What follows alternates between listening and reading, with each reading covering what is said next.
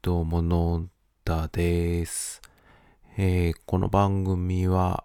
ガジェット、ゲーム、エンタメを中心に、えー今興味のあること、今思ってることをただただ喋るボイスログな番組です。はい。ということで、えー今は2020年の12月、えー年末な感じになってまいりました。えーっと、今回はですね、えー、プレイステーション5の話をしたいと思います。えー、で、まずですね、えーこのプレイステーション5、プレステ5なんですけれども、えー実際、えー欲しいけど、まだ手に入れられていない方にはですね、えー大変恐縮なんですけれども、えー自分はですね、えーまあ、とあるショップの抽選販売にですね、えー見事に当たりましてですね、えプレステ5をゲットすることができました。はい。ということでですね、えー実際うちに、えー届きまして、えーその、えーまあ、プレステ5の、まあ、感想をちょっと話したいと思うんですけれども、えーまず、えーっと、プレステ5本体の、えーまあ、外観というかデザイン的なところなんですけども、えーこれはですね、えーまあ、えー YouTube とかで事前にですね、まあ、開封とか、まあ、実機の、えーレビューを事前にされてる方々いっぱいいらっしゃいまして、えーそれの動画を見てたんですけれども、えーかなり本体がでかいという情報だったんですけれども、まあ実物を見てですね、やはり大きいなというのが第一印象です。で、自分は PS4 を持ってたんですけれども、えー PS4 の、えー1000番台っていうのかな。あの、今売ってる、えープレステ4はですね、ちょっとスリムに、えーなったやつだと思うんですけれども、そのスリムになる前のところに、前のものを自分は買ってまして、えーまあ、なんでしょう、PS4 としては初期型なので大きいんですけれども、えーそれと比べてでもですね、この PS5 はかなり大きくて、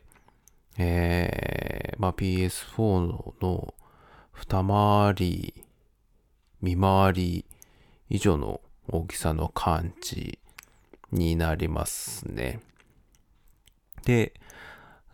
まあ、ただ、その、えー情報によると、その大きさっていうのは、えー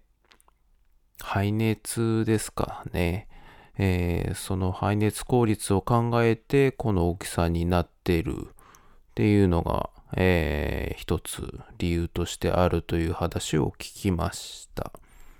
はい。なので、なんか実際、えー PS5 本体開封という、開封というか、中を開けてみるとですね、中の基板とかは、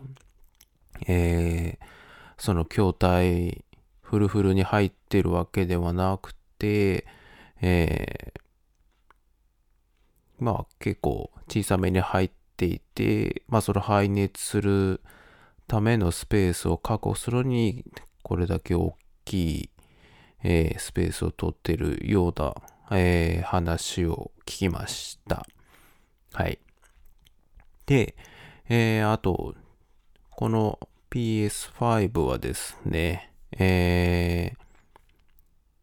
光学ドライブがついている、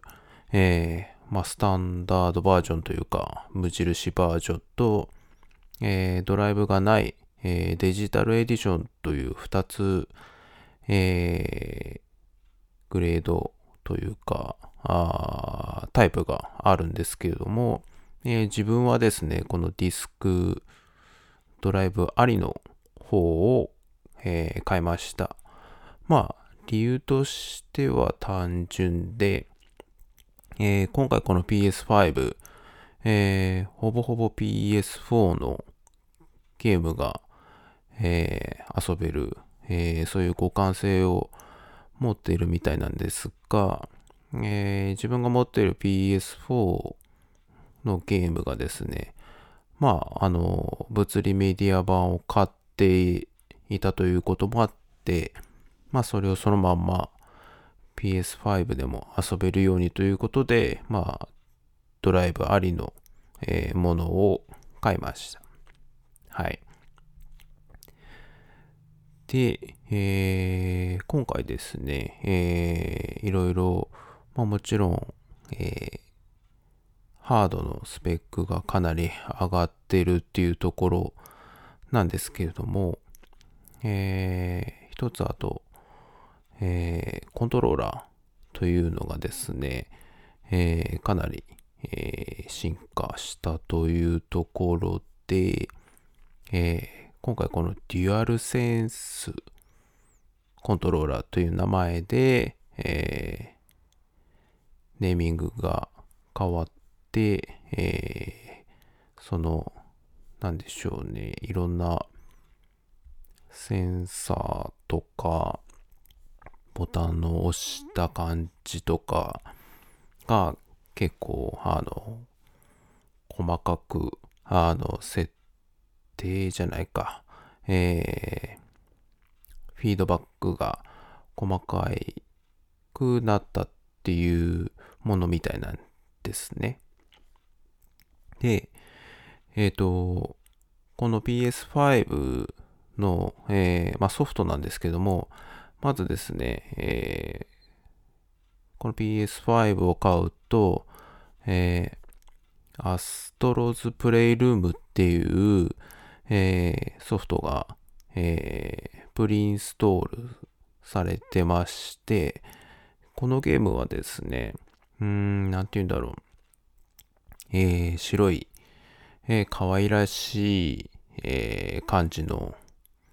まあ、ロボットというかちっちゃいアンドロイドみたいな、えー、キャラクターがですね、まあ見た目なんか、相棒、あのペットの相棒ですかね。えー、あれはまあ犬ですけど、あれをなんか人にしたような、えー、黒い、えー、スクロに青い目があって、まあ、それでいろんな表現をえ、するみたいな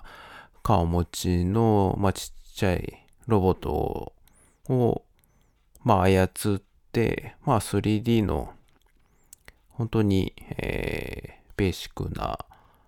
アクションゲームみたいな感じで、まあ、それを操作して、えー、まあ、飛んだり跳ねたり、敵を倒したり、えー、コインみたいなのを、えー、集めたりみたいな、まあそういうシンプルなゲームなんですけど、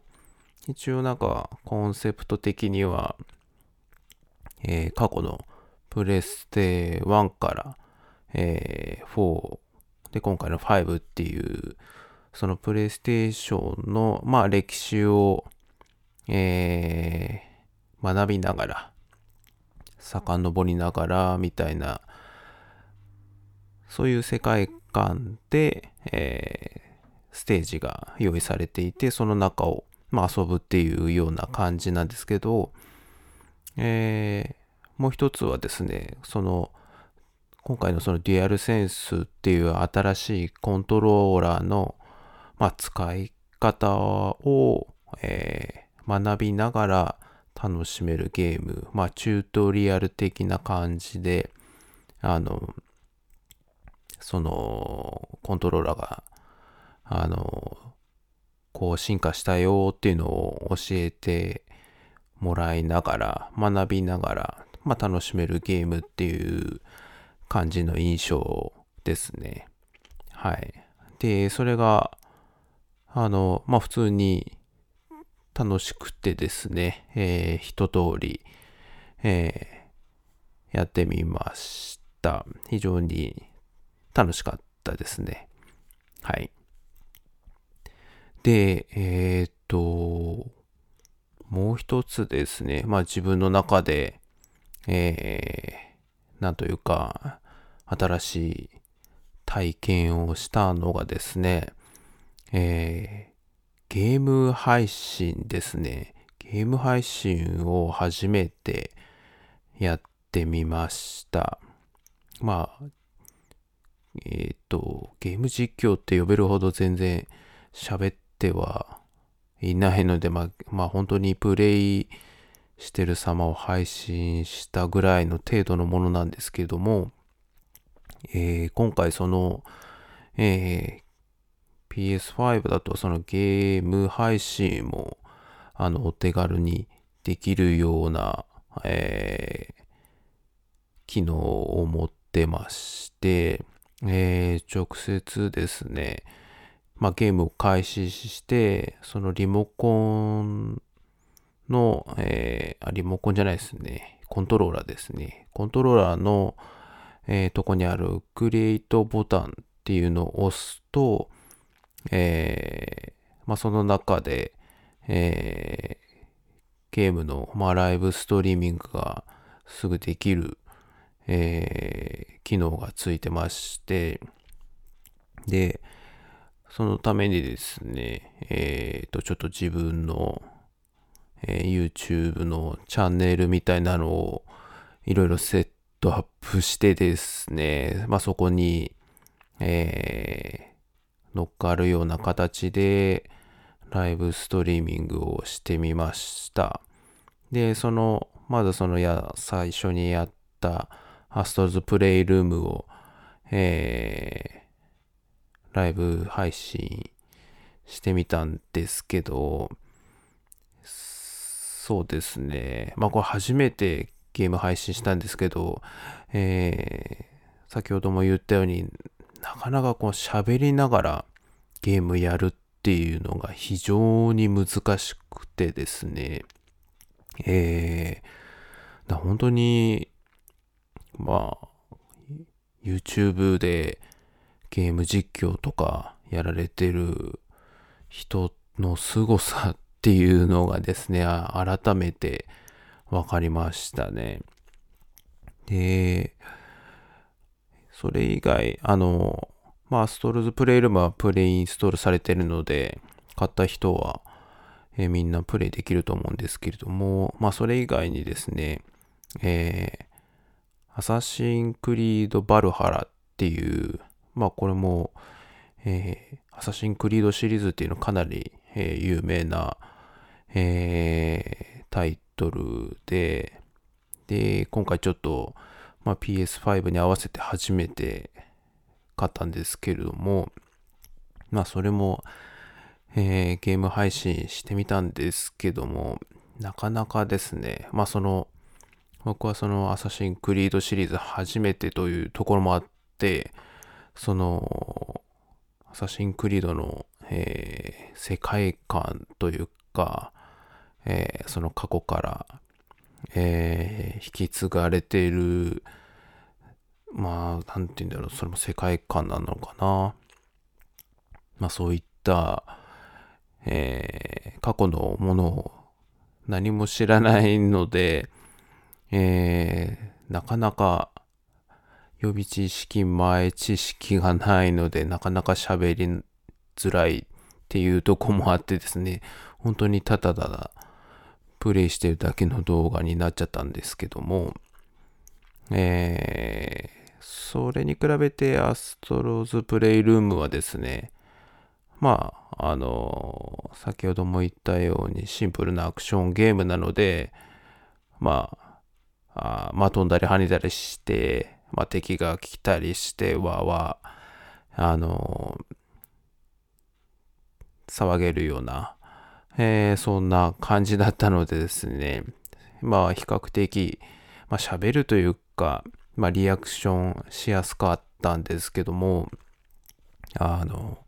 まあゲームによってまだまだ喋りやすさ、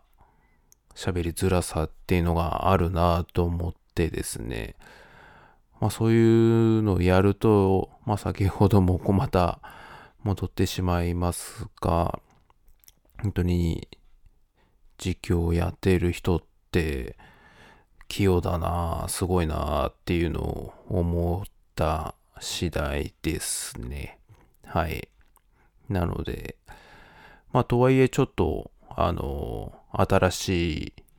えー、楽しみ方というか、っていうのをなんか見つけた感じもするので、えー、ちょっとゲーム配信、あの、やってみようかなという気になったというのが、えー、自分なりのこの PS5 の、えー、ファーストインプレッションでございました。はい。ということで、えー、今回はこの辺にしたいと思います。ではでは。